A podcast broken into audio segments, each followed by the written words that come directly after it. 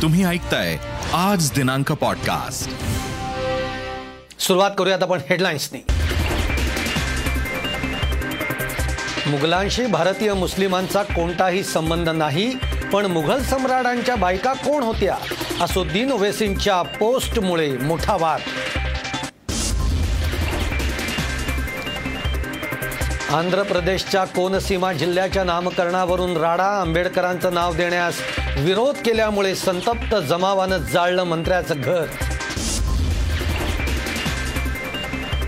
आणि मावळे असतात म्हणून राजे असतात, आणि मावळे असतात म्हणून राजे असतात, मावळे असतात म्हणून राजे असतात. संभाजीराजांनी ऑफर नाकारल्यानंतर संजय राऊतांचं वादग्रस्त वक्तव्य. राऊतांच्या वक्तव्याचे तीव्र पडसाद. संजय पवार यांना राज्यसभेच्या 6व्या जागेची उमेदवारी. मुख्यमंत्री करणार अधिकृत घोषणा. सामच्या बातमीवर शिक्कामोर्तब. अयोध्या दौऱ्यावरून राजकीय सापळा रचल्याचा मनसेचा आरोप. तर पवारांच्या सांगण्यावरून विरोध होत असेल तर अभिमान असल्याचा मिटकरींचा पलटवार. उदयपूरच्या चिंतन शिबिरावर माजी मुख्यमंत्री पृथ्वीराज चव्हाणांची टीका. तर काँग्रेसचं चिंतन नव्हे, चिंता शिबिर. फडणवीसांचा टोला.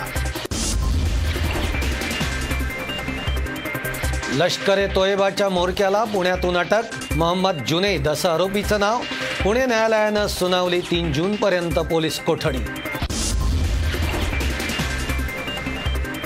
आणि आपल्या आईनं गोवावाला कंपाऊंडची मालमत्ता नवाब मलिकांना विकली. दाऊदचा भाचा अली शाह पारकरची ईडी चौकशीच्या दरम्यान माहिती. मलिकांच्या अडचणी वाढणार. सुरुवात आपण एका ब्रेकिंग बातमीने करतोय. आपल्या वादग्रस्त वक्तव्यामुळे नेहमीच चर्चेत असलेले असदुद्दीन ओवेसी यांनी पुन्हा एकदा आपल्या वक्तव्याने वाद ओढवून घेतलेला आहे.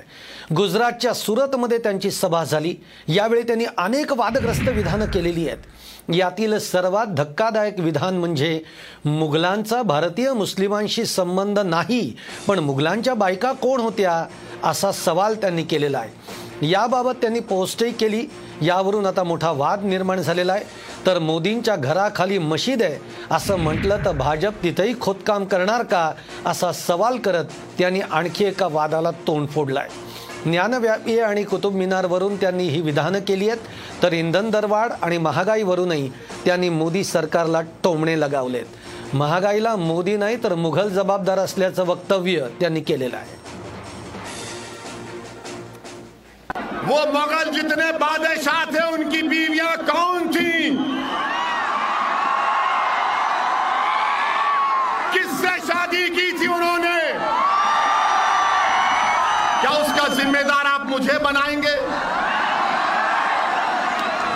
आप जाके पूछो औरंगजेब से मुझे क्या करना है, ताजमहल के नीचे जाकर देखेंगे. ताजमहल के नीचे क्या मिलेगा आपको? नहीं, हम खोद के देखेंगे क्या मिलेगा. तो क्या मैं भी खड़े होकर कह दूं कि देश के प्रधानमंत्री मोदी जिस घर में रहते हैं उसके नीचे भी मस्जिद है, खोदी जाए? स्पीच सुन लीजिए. हाँ, मैं मुगलों को जिम्मेदार करार देता हूँ पेट्रोल की कीमत का, बल्कि औरंगजेब जिम्मेदार है पेट्रोल डीजल की कीमत का. अकबर बादशाह अकबर जिम्मेदार है कीमतों में इजाफा होने का, और शाहजहां जिम्मेदार है नौजवानों में बेरोजगारी का. इसको मानता हूँ. आपण बघतोय की असदुद्दीन ओवेसी यांनी अत्यंत वादग्रस्त अशी वक्तव्य केलेली आहे. त्यामुळे आता यापुढच्या काळामध्ये यावर आता तीव्र प्रतिक्रिया येऊ शकतात आणि वाद पुन्हा एकदा चिघळू शकतो अशी परिस्थिती निर्माण झालेली आहे. ज्ञानवापी आणि बाबरीबद्दल फार अश्रू ढाळू नका. तुमचे सर्वांचे पूर्वज हिंदू होते. हिंदू आणि भारतीय संस्कृतीचं पालन करा. अतुल भातखळकर यांचं ओवेसी यांना उत्तर. या देशातले बहुसंख्य मुसलमान हे जबरदस्तीने आणि धर्मांतरित झालेले आहेत. ज्यांनी जबरदस्ती स्वीकारली नाही त्यांना संभाजीराजे महाराज असं म्हटलं जातं. आणि त्यामुळे बाबरी ढाच्याविषयी आणि ज्ञानवापी मशिदीविषयी एवढे अश्रू ढाळू नकात. तुमचे सगळ्यांचे पूर्वज हिंदू होते आणि त्यामुळे हिंदू संस्कृती, भारतीय संस्कृतीचं पालन करा. तुमची उपासना पद्धती कुठली असू दे, हेच आमचं सांगणं आहे. आंध्रच्या कोनसीमा जिल्ह्याच्या नामकरणावरून आता एक मोठा राडा झालेला आहे. कोनसीमाला बाबासाहेब आंबेडकरांचं नाव देण्यास विरोध करण्यात आला. जगनमोहन रेड्डी सरकारनं कोनसीमा जिल्ह्याला डॉक्टर बाबासाहेब आंबेडकरांचं नाव देण्याचा प्रस्ताव ठेवला होता. कोनसीमाला आंबेडकरांचं नाव देण्याच्या विरोधामध्ये काही संघटनांनी जिल्हाधिकारी कार्यालयावर धडक मोर्चा काढला. या मोर्चाच्या दरम्यान मोर्चेकरी आणि पोलीस यांच्यामध्ये संघर्ष झाला. संतप्त जवानानं मंत्री विश्वरूप यांचं घर जाळलेलं आहे, तसंच बसची देखील जाळपोळ केलेली आहे. या परिसरामध्ये तणावाचं वातावरण निर्माण झालेलं आहे. परिस्थितीवर नियंत्रण मिळवण्यासाठी कलम 144 लागू करण्यात आलेलं आहे. कोनसीमा जिल्हा साधना समितीच्या वतीनं मोर्चाचं आयोजन करण्यात आलेलं होतं. शहरातील क्लॉक टॉवर जंक्शनजवळ मोर्चेकरी जमलेले होते आणि त्यांच्या मागणीसाठी घोषणाबाजीही करत होते. पोलिसांनी त्या ठिकाणी दाखल होत काही आंदोलकांना ताब्यात घेतलं आणि त्यानंतर पोलिसांच्या सोबत त्यांचा वाद झाला. काही आंदोलक जिल्हाधिकारी कार्यालयाच्या दिशेने निघाले होते. जिल्ह्याचे पोलीस अधीक्षक सुब्बा रेड्डी आंदोलनाच्या ठिकाणी गेले असता यावेळी आंदोलकांनी दगडफेक केली. यानंतर पोलिसांनी आंदोलकांवर लाठीचार्जही केला.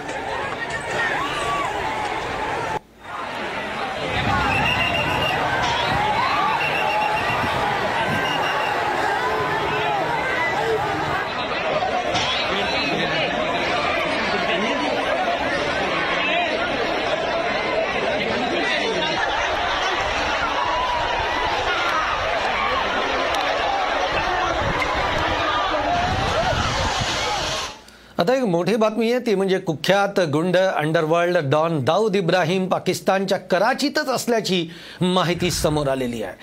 दाऊदचा भाचा अली शाह पारकर यानं ही बाब उघड केलेली आहे.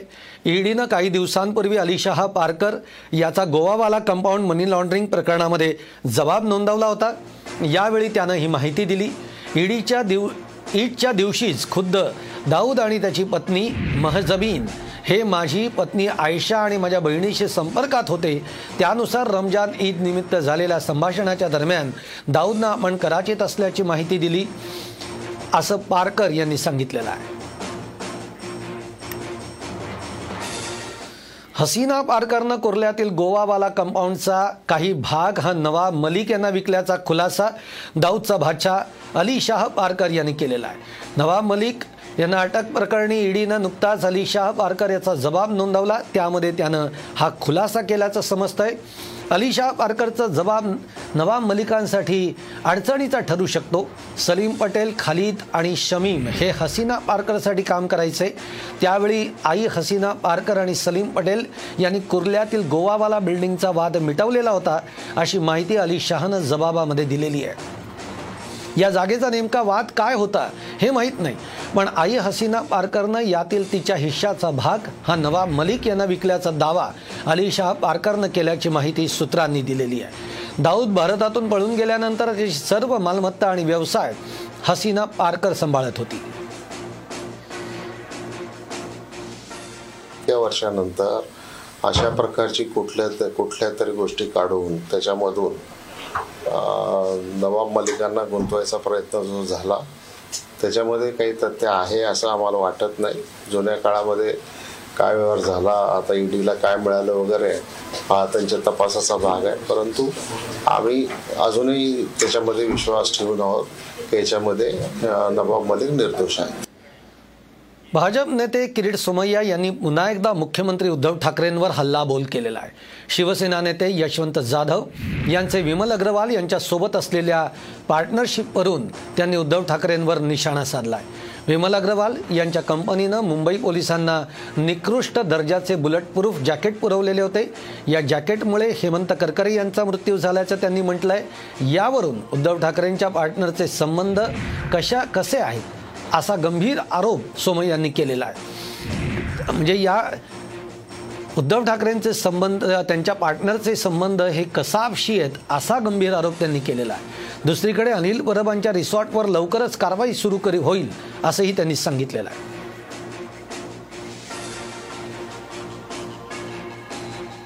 29.85 करोडचा घोटाळा झालेला आहे.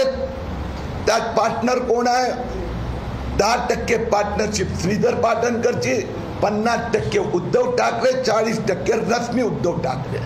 शरद पवारचे नवाब मलिक हे दाऊदचे पार्टनर, तर उद्धव ठाकरे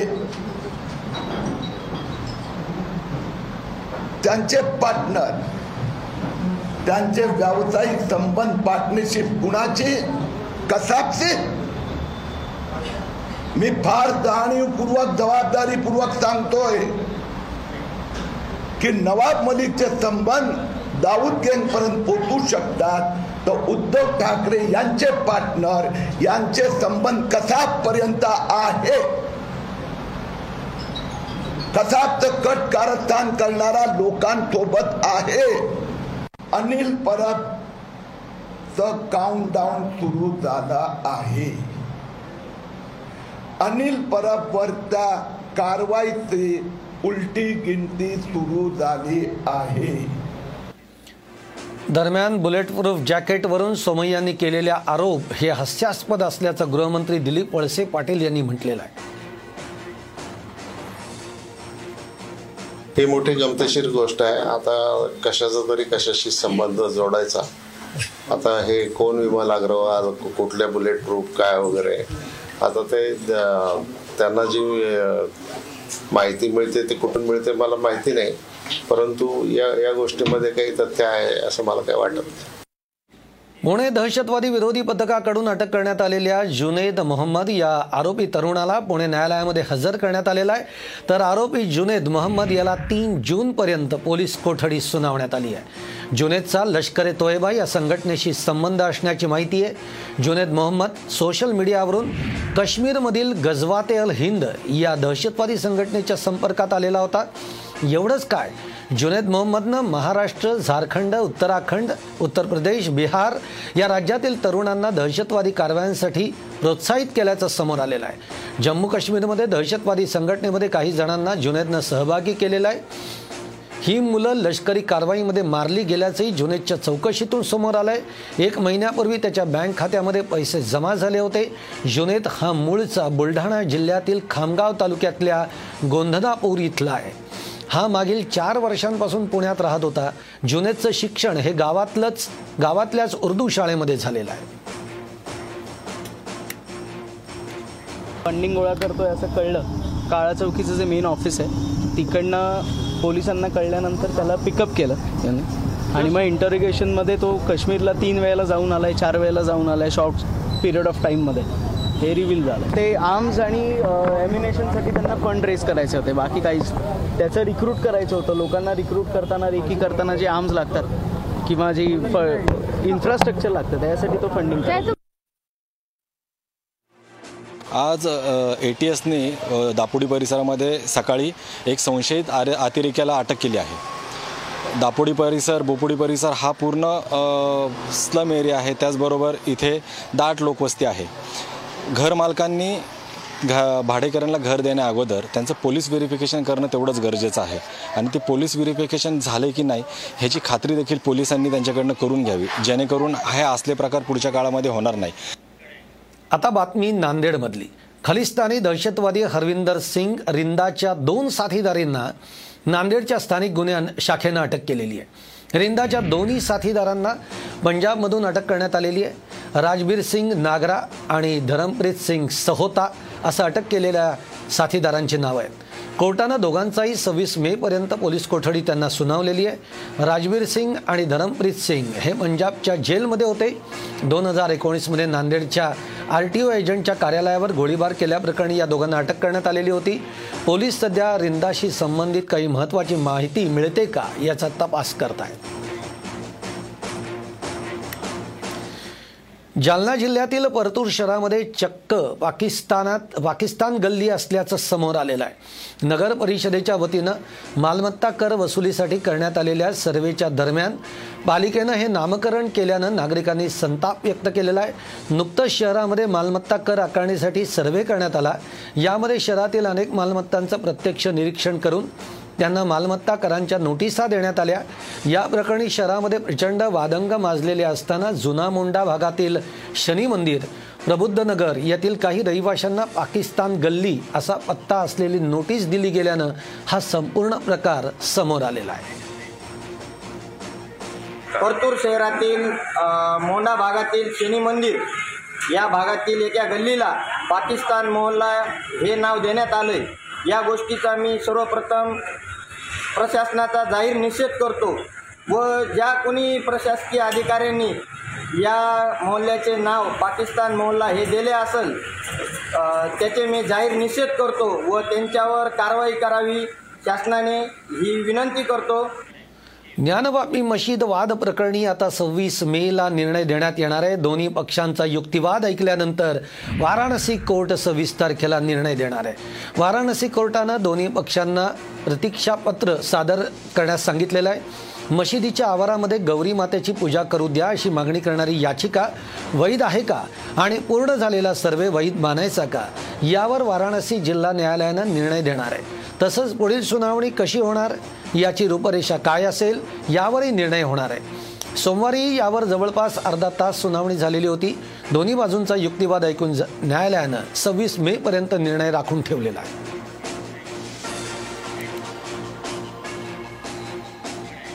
पुण्यातील पुण्येश्वर मंदिराच्या वादाची महाराष्ट्रभर चर्चा आहे। या मंदिराच्या जागेवर दर्गा आहे, त्याला मनसे आणि हिंदू महासंघानं आक्षेप घेतलेला आहे। मात्र प्रत्यक्ष तिथं गेल्यावर चित्र दिसतं ते एकोप्याचं, कारण दर्ग्यासाठी उरुसासाठी भैरोबाच्या मंदिरातून नैवेद्य जातो। मंदिर आणि दर्ग्याच्या आवारामध्ये हिंदू आणि मुस्लिम महिला एकत्रितपणे भाजी भाकरी बनवतात। भाजी भाकरीचा हा प्रसाद नंतर शेकडो भाविकांमध्ये वाटलाही जातो।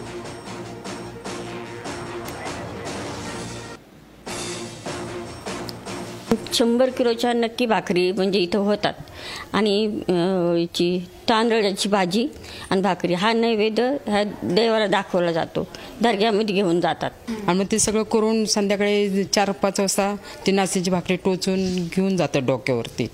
मग 8-9 वाजता येतात घरी। मग संध्याकाळी सगळेजण इथं भाकरीचे तुकडे न्यायला येतात। संभाजीराजे छत्रपतींना शिवसेनेनं राज्यसभेची उमेदवारी नाकारलेली असताना आता संजय राऊतांनी संभाजीराजे छत्रपतींबाबत वादग्रस्त वक्तव्य केलेलं आहे। मावळे असतात म्हणून राजे असतात असं वक्तव्य संजय राऊत यांनी केलेलं आहे। संजय पवार यांची राज्यसभेची उमेदवारी जाहीर करतानाच पवार यांचा उल्लेख त्यांनी मावळा असा केला। त्याचवेळी मावळे असतात म्हणून राजे असतात असंही राऊत म्हणाले। नक्की संजय राऊत काय म्हणाले तेही आपण बघूया। कोल्हापूरचे संजय पवार हे अनेक वर्षे जिल्हाप्रमुख आहेत, कडवट शिवसैनिक आहेत बरं का, पक्का मावळा आहे। आणि मावळे असतात म्हणून राजे असतात, आणि मावळे असतात म्हणून राजे असतात, आणि मावळे असतात म्हणून राजे असतात। तर संजय राऊतांच्या या विधानावर मराठा समाज आक्रमक झालेला आहे। माझा थेट प्रश्न हा युवराज संभाजीराजेंना आहे। निवडणुकीत रणनीती लागती, आपणही रणनीती आखली असेल, या सर्व रणनीतीमध्ये कोण आपलं मध्यस्थ होतं कृपया करून आपण त्यांची नावं जाहीर करा। आम्हा सर्व शिवभक्तांना कळू द्या की फसवणूक कोणी केलेली आहे। आणि आज छत्रपती युवराज संभाजीराजांच्या बाबतीत तुम्ही एकीकडे चर्चेसाठी बोलवता, दुसरीकडे शिवबांधन बांधण्याचा घाट घालता। म्हणजे तुम्हाला असं दाखवायचं आहे की छत्रपती घराण्यापेक्षा आम्ही कितीतरी पटीने मोठे आहोत। आणि या संजय राऊतांना ते सुचवायचं आहे का की उद्धव ठाकरे आणि शिवसेना म्हणजे फार मोठी आहे। तर त्यांना एवढंच सांगणं आहे की छत्रपती छत्रपती आहेत आणि छत्रपती घराण्याला मानणारा हा महाराष्ट्रात तमाम समाज आहे आणि या समाजाला तुम्ही उचकवल्याचं काम करू नका। संजय राऊतांची ही भूमिका चुकीची आहे। राजे आहेत म्हणून मावळे आहेत आणि मावळे आहेत म्हणून राजे आहेत, परंतु संजय राऊत हे अत्यंत खालच्या थराचे व्यक्ती आहेत। ते एरवी मराठा समाजाच्या क्रांती मोर्चाला मुका मोर्चा म्हणतात।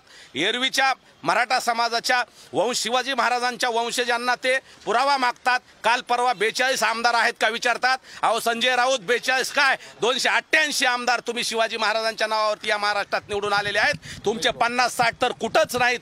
त्यामुळं हे तुमचं दुर्दैवी आहे आणि संजय राऊतांचा जाहीर निषेध।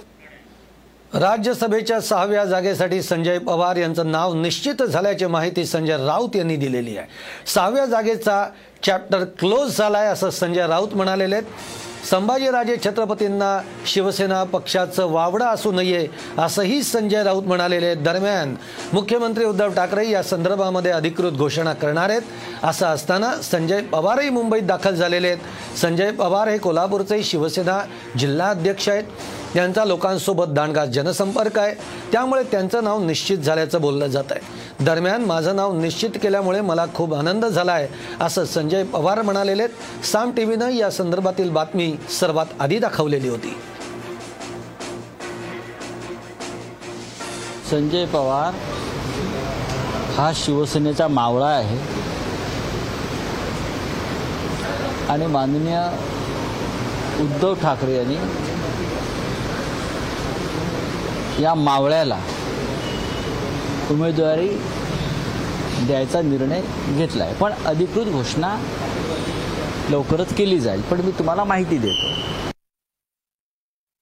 नेते आणि खासदार संजय राऊत साहेबांनी घोषणा केली आणि ती घोषणा माझ्या नावाची आहे, याचा मला खूप आनंद झालेला आहे. मुख्यमंत्र्यांनी वर्षभर बोलवलं आहे का तुम्हाला? नाही, अजून तरी काय तसा निरोप आलेला नाही आहे आणि खूप आनंद झाला एवढंच मी तुम्हाला सांगेन. आता उमेदवारी जाहीर झाली त्या पद्धतीने मला सगळी तयारी करायला लागणारच आहे. मला शिवसेना प्रमुखांच्या आशीर्वादाने उद्धव साहेबांचा विश्वास मला टाकलेला आहे, सर्व नेत्यांनी विश्वास टाकलेला आहे. तो विश्वास निश्चित मी चांगल्या पद्धतीने काम करून ते सार्थ करून दाखवेन. संभाजीराजे छत्रपतींच्या उमेदवारीमध्ये संजय राऊत यांनी खोडा घातल्याचा आरोप छावा संघटनेनं केलेला आहे. शिवसेनेनं संजय पवारांना उमेदवारी जाहीर केल्यानंतर छावा संघटना आक्रमक झाली आहे. मुख्यमंत्री उद्धव ठाकरे संभाजीराजेंच्या पुरस्कृत उमेदवारीसाठी तयार झालेले होते, पण संजय राऊत यांनी या उमेदवारीच्या प्रस्तावामध्ये खोडा घातल्याचा आरोप धनंजय जाधव यांनी केलेला आहे. मी माझ्या स्वतःच्या कानांनी ऐकलेलं आहे. माननीय मुख्यमंत्री उद्धवजी ठाकरे साहेबांना सर्व गोष्टी मान्य होत्या. माननीय उद्धवजी ठाकरे साहेबांनी पुरस्कृत करणं असेल, त्याचबरोबर जो ड्राफ्ट फायनल करणं असेल, याला समर्थता दर्शवली होती. यामध्ये आलेल्या शिष्टमंडळामध्ये त्यांच्यासोबत चर्चा करताना मी देखील स्वतः सहभागी होतो. त्यांनी संभाजीराजेंनी दिलेल्या अटी मान्य आहेत अशा पद्धतीने सांगितलं होतं. या सर्व प्रक्रियेला जर मुख्यमंत्र्यांचा पाठिंबा आहे तर संजय राऊतांनी हे पाप घेतलेलं आहे आणि येणाऱ्या काळात हेच संजय राऊत महाविकाडीचा आघाडीचा नाश केल्याशिवाय राहणार नाहीत. आणि आमची पूर्ण तयारी आहे, आमची मतांची गोळाबेरीज झालेली आहे. ह्या निवडणुकीला आम्ही सामोरं जाऊ आणि आमचा विजय निश्चित होईल. राज्यसभेच्या एका जागेसाठी काँग्रेसमध्ये घोळ सुरू आहे. एका जागेसाठी अनेक उमेदवारांनी इच्छा व्यक्त केलेली आहे. मुंबईतून मिलिंद देवरा आणि संजय निरुपम हे इच्छुक आहेत, तर दिल्लीच्या वर्तुळामध्ये गुलाम नबी आझाद, मुकुल वासनिक आणि अविनाश पांडे यांच्या नावाची चर्चा आहे. या संदर्भात दिल्लीतील नेत्यांची अजूनही महाराष्ट्रातील नेत्यांशी कोणतीही चर्चा झाली नसल्याची माहिती समोर आलेली आहे. दरम्यान दिल्लीमध्ये आजपासून 2 दिवस बैठका होणार आहेत. आजपासून उमेदवारी अर्ज भरण्यास सुरुवात झालेली असली तरीही काँग्रेसमधील घोळ अद्याप सुटलेला नाही आहे. उदयपूरमध्ये झालेल्या काँग्रेसच्या चिंतन शिबिरावरून काँग्रेस नेते पृथ्वीराज चव्हाण यांनी पक्षाला कानपिचक्या दिलेल्या आहेत. चिंतन शिबिरामध्ये चिंतन झालंच नाही असं पृथ्वीराज चव्हाण म्हणालेले आहेत. काँग्रेसच्या निवडणुकांमध्ये झालेल्या पराभवाच्या पार्श्वभूमीवर पक्षामध्ये बदल करावे लागतील या गोष्टींची खरं तर चर्चा करण्यासाठी शिबिर आयोजित करण्यात आलेलं होतं, मात्र या शिबिरामध्ये तसं काहीच झालं नाही असं चव्हाण म्हणाले. हा कार्यक्रम दिल्लीपुरता मर्यादित झाला असंही चव्हाण म्हणाले. चर्चेसाठी गट तयार करण्यात आलेले होते, त्यामुळे गटात झालेल्या चर्चेची कुणालाही माहिती नाही. पृथ्वीराज चव्हाणांनी सकाळ डिजिटलला दिलेल्या मुलाखतीमध्ये हा दावा केलेला आहे. आणि मी म्हटलं नाही, चिंतनच झालं नाही त्या पक्षात. त्या याचं नावच बदलून टाकलं, म्हणजे चिंतनाचा विषय सोडून दिला. बलराम जाखरे यांच्यावर अन्याय झाला असं मलाही वाटतं. किंवा त्यांना समजून सांगायला पाहिजे होतं, त्यांना कुठेतरी दुसरी जबाबदारी द्यायला पाहिजे होती. किंवा कदाचित ते नेते लोकप्रिय नेते होते, काँग्रेसचे पार्श्वभूमी होती, त्यांना दिला असतं तर तो एक पर्याय होता. पण निवडणुकीमध्ये की आत्तासुद्धा आम्ही हारलोच ना, ते करायला पाहिजे होतं. पण ते न करता कोणीतरी काहीतरी तिथं जातीचं गणित मांडलं की दलित समाज 32% आहे, 33% आहे, जेवढी मतं मिळतील वगैरे, ते सगळं बोगस गणित होतं. असं कधीच होत नाही. काही पक्षांची अवस्था तर अशी आहे, त्यांचे केवळ चिंतन बैठका होतात. आपल्याला माहिती आहे, जयपूरला चिंतन बैठक झाली, उदयपूरला. त्या उदयपूरच्या चिंतन बैठकीचं एका पत्रकाराने फार सुंदर वर्णन केलं. तो असं म्हणाला, त्याला विचारलं निचोड काय आहे, निचोड काय आहे, चिंतन बैठक का निचोड काय आहे? तो म्हणाला operation successful, patient is dead. ही अवस्था आहे. हा, चिंतन नाही चिंता. पुण्यातल्या सभेमध्ये राज ठाकरे यांनी आपल्यासाठी अयोध्येमध्ये राजकीय सापळा रचल्याचा आरोप केलेला होता. या आरोपानंतर मनसे नेत्यांनी ट्विटरवर राज यांच्या अयोध्या दौऱ्याला विरोध करणारे भाजप खासदार ब्रजभूषण सिंह यांचा शरद पवार आणि सुप्रिया सुळेंसोबतचे फोटो ट्विट केले. मनसेनं शरद पवार आणि सुप्रिया सुळेंचे ब्रजभूषण सिंहांसोबतचे फोटो ट्विट करून ब्रिजचे निर्माते अशी खोचक टीकाही केलेली आहे. मनसेच्या या ट्विटरला राष्ट्रवादीचे अमोल मिटकरेंनी प्रत्युत्तर दिलेलं आहे. राज ठाकरेंचा शरद पवारांच्या सोबतचा फोटो मिटकरेंनी ट्विट केला आहे. मला माझ्या नेत्याचा अभिमान असून आमच्या पक्षामध्ये पळपुटे लोक नाहीत. भाजप खासदार म्हणत असतील की त्यांनी जे केलं ते पवारसाहेबांच्या सांगण्यावरून केलं, तर मला त्याचा अभिमान आहे. यावरून पवारसाहेबांचा यूपीमध्ये किती दरार आहे हे स्पष्ट होतं, असं पलटवार मिटकरेंनी केलेला आहे. मला असं वाटतं ते फोटो जुने आहेत असं ते म्हणाले, याचाच अर्थ हे संबंध किती जुने आहेत याच्याकडे ते दिशादर्शक ठरत आहेत. आणि आम्ही काही आरोप केले नाही, आम्ही फक्त फोटो ट्विट केले. आम्ही कुठे म्हटलं की तुम्ही षडयंत्र रचलं? 35 वर्षापासून एखादा व्यक्ती खासदार असेल आणि राज ठाकरे साहेबांच्या दौऱ्याला तो विरोध करत असेल, तेही योगी आदित्यनाथ यांचं मनावर न घेता, नरेंद्र मोदींनी सांगितल्यानंतर, काही साध्वी बोलल्यानंतर, तर पवारसाहेबांचा दरारा उत्तर प्रदेशमध्ये कसा आहे हे पवारसाहेबांवर टीका करणाऱ्यांनी समजून जावं. त्याच्यामुळे मला अभिमान आहे माझ्या नेत्यांचा की त्यांनी अयोध्येत जाणारी लोक तिथून पळून आलीत की जी जायला जात होती. आमच्या पक्षात पळपुटेपणा नाही. राज ठाकरेंसाठी अयोध्येमध्ये पवारांनी लावलेल्या सापळ्याकडे भाजपनं दुर्लक्ष केल्याचा आरोप मनसेनं केलेला आहे. राज ठाकरेंच्या अयोध्या दौऱ्याला भाजप खासदार विरोध करत असताना भाजप बघ्याची भूमिकेमध्ये राहिल्याचा आरोप प्रकाश महाजन यांनी केलेला आहे. आतापर्यंत मनसे भाजपवर टीका करत नव्हती, पण आता मनसे नेते या सापळ्यावरून भाजप विरोधामध्ये बोलू लागले.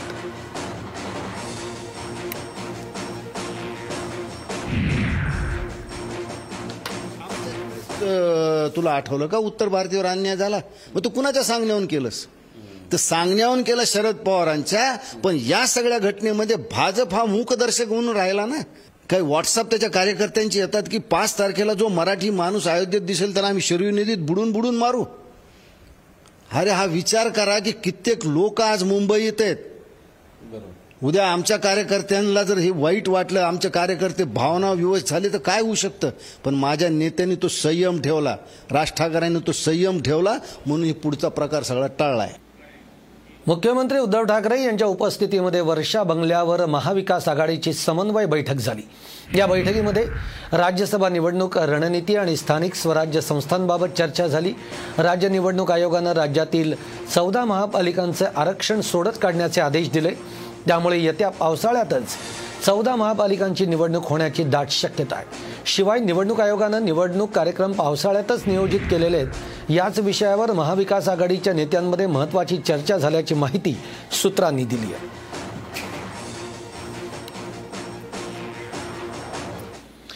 या महिन्याच्या अखेरीपर्यंत एम्पेरिकल डेटा मिळेल, त्याच्या आधारावर आम्ही हा डेटा जूनच्या पहिल्या आठवड्यामध्ये कोर्टामध्ये सादर करू, असं वक्तव्य हसन मुशरिफ यांनी केलं आहे. तर बाठी या आयोगानं राज्यातील लोकांकडून सूचना मागवलेल्या आहेत. दरम्यान मध्य प्रदेशसाठी सॉलिसिटर जनरल त्यांच्या बाजूनं उभे राहिलेले आहेत. आपल्याबाबत मात्र ते सुप्रीम कोर्टामध्ये विरोधात उभे राहिले, असा आरोप छगन भुजबळ यांनी केला. जिथे पाऊस आहे ते सोडून इतरत्र निवडणुका घ्या. आता 1 महिन्यानंतर पाऊस पडणार की नाही हे कोण सांगणार, असा सवालही भुजबळांनी केलेला आहे.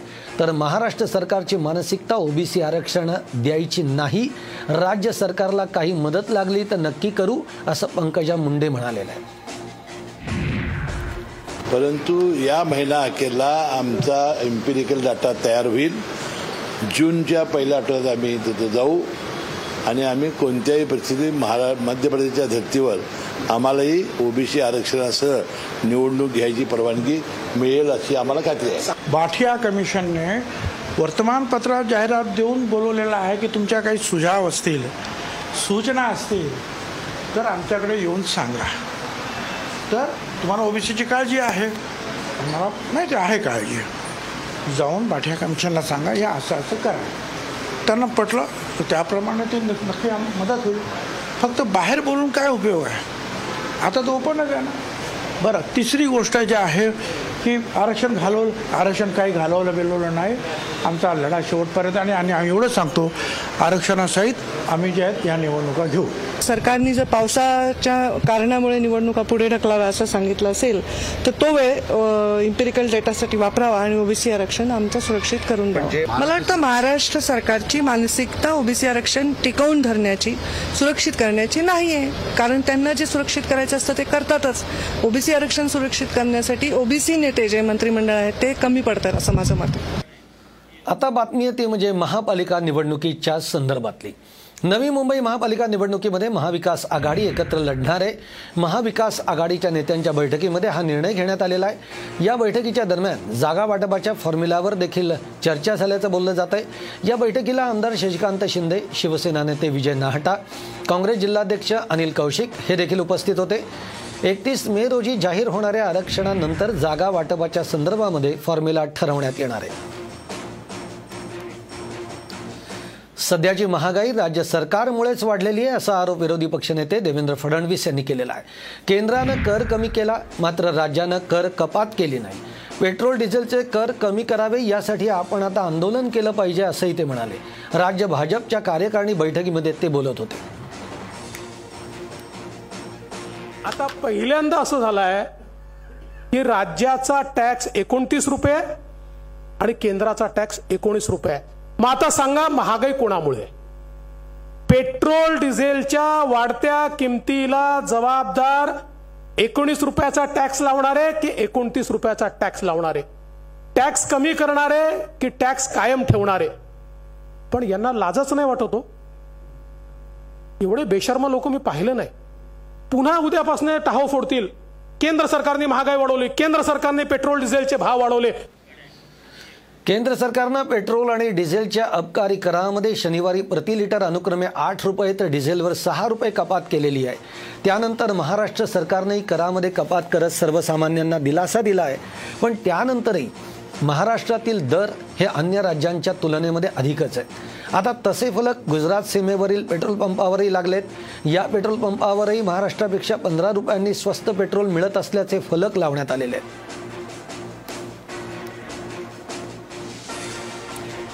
पंजाबचे मंत्री विजय सिंगला यांना भ्रष्टाचाराच्या आरोपाखाली अटक करण्यात आलेली आहे. त्यांच्यावर भ्रष्टाचाराचे आरोप झाल्यानंतर त्यांची तडकाफडकी मंत्रिमंडळातून हकालपट्टी करण्यात आलेली आहे. मुख्यमंत्री भगवंत मान यांनी हा निर्णय घेतला.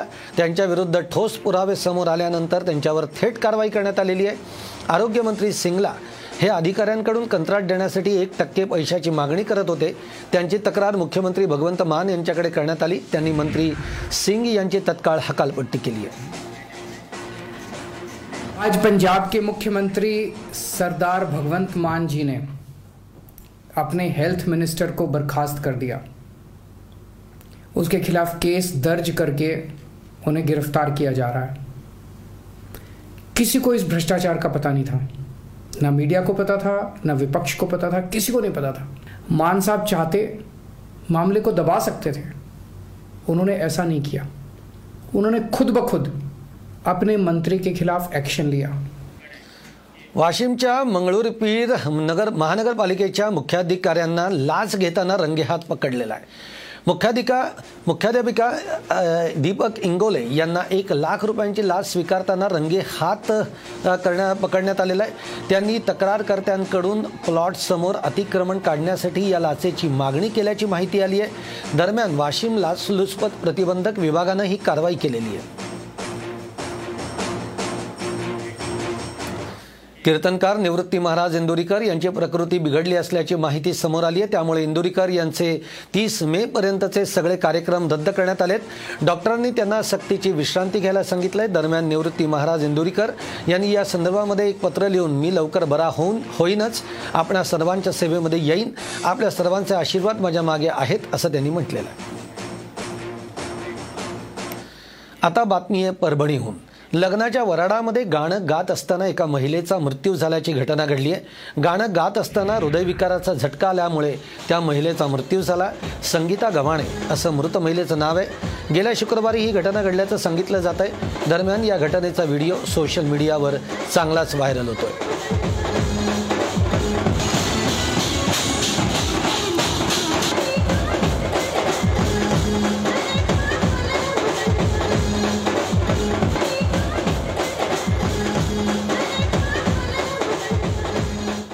मालवणच्या तारकर्लीमध्ये पर्यटकांना घेऊन गेलेली बोट बुडाल्याची घटना घडलेली आहे. या घटनेमध्ये 2 पर्यटकांचा बुडून मृत्यू झाला आहे, तर दोघांची प्रकृती गंभीर असल्याची माहिती समोर आलेली आहे. स्कुबा डायव्हिंग करून परतत असताना हा अपघात झालेला आहे. सुदैव हे की या बोटीमध्ये 19 पर्यटक होते. यापैकी 16 पर्यटक सुखरूप आहेत. हे सर्व पर्यटक पुणे आणि मुंबईतील असल्याची माहिती आहे. बोट बुडत असल्याचं समजता स्थानिक लोकांनी मदतकार्य केल्यामुळे मोठा अनर्थ टळलेला आहे. काटा वाचवण्यासाठी काहीतरी प्रयत्न चालू होते, मागे पुढे करण्याचा प्रयत्न चालू होता. म्हणजे बॅलन्सिंग करतो आपण बोटीमध्ये तसं चालू होतं, बट ते काय ॲडजस्ट झालं नाही का काय माहीत नाही, पण पूर्ण लाट बोटीमध्ये आली. त्यामुळे बोट अशी एका साईडला पूर्ण चढली. त्या लाटा एवढ्या उंच होते म्हणजे काहीच करता आलं नाही. दोनदा अशा बोटीने राऊंडमध्ये लोकं होती, सगळी दोनदा अशी राऊंडमध्ये ही झाली. सगळ्यांची नाकाबंद त्याच्यामुळे पाणी, माझ्या पण नाकाबंद पाणी गेलं होतं. एवढी गॅपवरती होऊन प्रयत्न करत होतो आणि बोट अशी दबली जात होती, त्यामुळे खाली सगळी दबत होती. मुंबई, कोल्हापूर, कोकणासह विदर्भामध्ये पुढचे 4 दिवस जोरदार पाऊस पडण्याचा इशारा देण्यात आलेला आहे. राजस्थानच्या उत्तर पूर्व भागापासून ते उत्तर पूर्व अरबी समुद्रापर्यंत कमी दाबाचा पट्टा तयार झालेला आहे. त्यामुळे पुढचे काही दिवस पावसाचा अंदाज वर्तवण्यात आलेला आहे. मागच्या 4 दिवसापूर्वी कोल्हापूर, सांगली, सोलापूर आणि विदर्भातील काही भागामध्ये मान्सूनपूर्व पावसानं हजेरी लावलेली होती. दरम्यान पाऊस लवकर येणार असल्यामुळे शेतकरी वर्गामध्ये आनंदाचं वातावरण आहे. नागपूर जिल्ह्यामध्ये आज झालेल्या वादळी वाऱ्यासह मुसळधार पावसामुळे अनेक ठिकाणी झाडं उन्मळून पडली, तर काही ठिकाणी घरावर लावलेले पत्रे वाऱ्यामुळे उडून गेलेले आहेत. नरखेड तालुक्यामध्ये घरावरील पत्रे उडाल्यामुळे मोठं नुकसान झालं आहे. शहरामध्ये सुद्धा काही ठिकाणी झाडं पडल्यामुळे वाहनांचं नुकसान झालं आहे, तर एका ठिकाणी इलेक्ट्रिक खांब पडलेला आहे. सुदैवाने यामध्ये जीवितहानी झालेली नाही. ग्रामीण भागामध्ये झालेल्या नुकसानाचे पंचनामे सुरू करण्यात आले.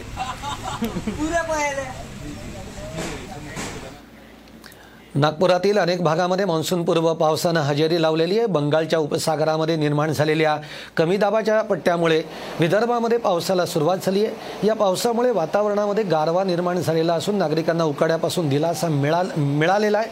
शुक्रवारपर्यंत पाऊस आणि ढगाळ वातावरण राहणार असल्याचा अंदाज हवामान खात्यानं वर्तवला आहे. गडचिरोली जिल्ह्यातील सिरोंचा तालुक्याला वादळाचा मोठा तडाखा बसलेला आहे. संध्याकाळी अचानक वातावरण बदललं आणि सोसाट्याच्या वाऱ्यासह पावसाला सुरुवात झाली. या वादळामुळे सिरोंच्या इथं काही झाडं उन्मळून पडली. सिरोंच्या येथील उच्च दाबात वीज वाहिन्यांवर झाडं पडल्यामुळे वीज पुरवठा देखील खंडित झाला. सिरोंच्या शहरापासून काही अंतरावर असलेल्या एका पेट्रोल पंपाची वादळानं पडझड झाली. साधारण अर्धा तास चाललेल्या या वादळानं मोठ्या प्रमाणामध्ये नुकसानही झालं.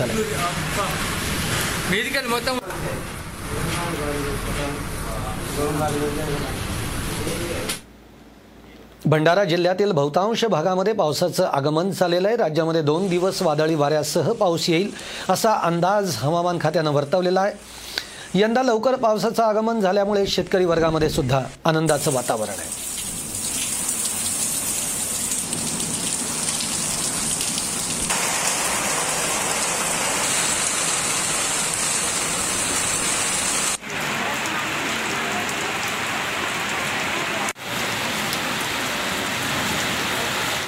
कोल्हापूरच्या इचलकरंजीमध्ये कापड गाठींनी भरलेल्या ट्रकला भीषण आग लागली आहे. या आगीमध्ये लाखो रुपयांच्या कापड गाठी या जळून खाक झाल्या आहेत. नगरपालिकेच्या अग्निशमन दलानं घटनास्थळी धाव घेत आगीवर नियंत्रण मिळवलेलं आहे. ही आग शॉर्ट सर्किटमुळे लागली असावी असा प्राथमिक अंदाज वर्तवण्यात येतो आहे.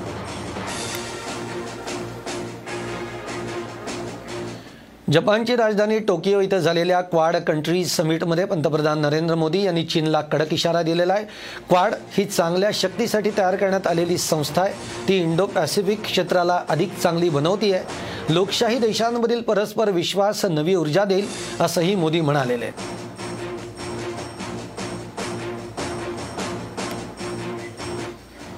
अमेरिकेतही गेल्या काही दिवसांपासून पुन्हा एकदा कोरोना रुग्णांच्या संख्येमध्ये वाढ झाली आहे. अमेरिकेमध्ये एका आठवड्यामध्ये 1 लाखाहून अधिक लहान मुलांना कोरोनाची लागण झाल्याची माहिती आहे. त्यामुळे अमेरिकासारख्या प्रगत देशामध्ये सुद्धा कोरोनापुढे तो देश हतबल झाला असून तेथील रुग्णांची संख्या ही सर्वाधिक आहे.